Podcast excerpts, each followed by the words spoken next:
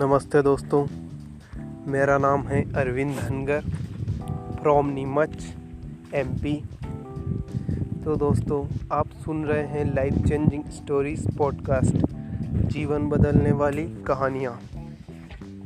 दोस्तों, आज की हमारी कुछ कहानी वैलेंटाइन डे के पर ही हैं।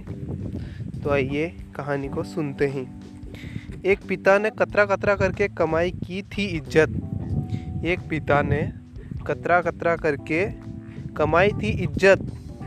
बेटी वैलेंटाइन डे पर एक चॉकलेट में बेच आई जी हाँ दोस्तों, बेटी वैलेंटाइन डे पर उससे सिर्फ़ एक चॉकलेट में बेचाई। तीन बातें ध्यान देने की हैं दोस्तों। वैलेंटाइन डे को सपोर्ट, प्रमोट कौन करता है? Bollywood, TV serial private news channel, FM radio, वामपंथी महिलावादी बुद्धिजीवी। कमाई किसकी होती है? शुरू में विदेशी गिफ्ट कंपनियों की। विदेशी चॉकलेट, बेकरी बेकरी कंपनियों की। विदेशी प्रिकॉशन, कंडोम गर्भ निरोधक गोलियों की। पोर्न इंडस्ट्रीज़ की, बॉलीवुड फ़िल्मों की इत्यादि।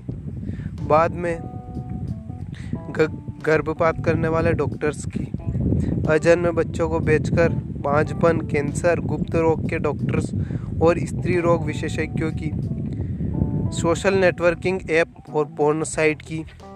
सच्ची घटनाओं पर आधारित टीवी सीरियल, शॉर्ट मूवी की। ट्रैफिकिंग के बाद अंग व्यापार और जू प्रोडक्ट इंडस्ट्रीज़ की।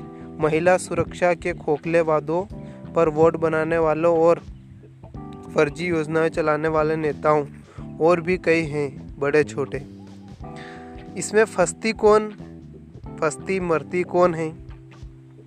छोटे शहरों के मध्यम वर्गीय और निचले तबके की ज़्यादातर पढ़ी लिखी लड़कियाँ, जिनके परिवार का कोई राजनीतिक और कानूनी पकड़ नहीं होती हैं। सीधे साधे और दुनियादारी से अनजान भोले और चालबाज टाइप के लोग, जैसे कि आप और आपकी बेटी। इसमें ऐसा कुछ भी नहीं जो आप नहीं जानते हैं। आप सब कुछ जानते हो। दिसंबर से फरवरी तक एक मास्टर लेवल की स्क्रिप्ट रची जाती है। फिर बड़ी सफ़ाई से प्यार, मोहब्बत, आशिकी के नाम पर बड़े स्तर पर लड़कियों को फंसाकर, मारकर अरबों रुपयों को देश विदेश व्यापार होता है। वैलेंटाइन कोई त्यौहार नहीं है। यह बड़े लेवल का बिज़नेस इवेंट है। फरवरी, लड़कियों के लिए सबसे खतरनाक महीना होता है। अपनी बच्ची का विशेष ध्यान रखें, क्योंकि जो दूसरी लड़कियों के साथ हो रहा है, वो आपकी बेटी के साथ नहीं होगा, उसकी कोई गारंटी नहीं। कुछ भी अचानक से नहीं होता, उसके पीछे कारण होता है, और वो कारण है पैसा।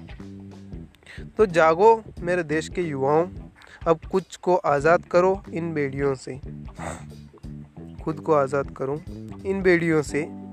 इन सात दिनों में काम विकार की वायु चारों तरफ़ होगी। न चाहते हुए भी आपके मन में गलत विचार चल सकते हैं।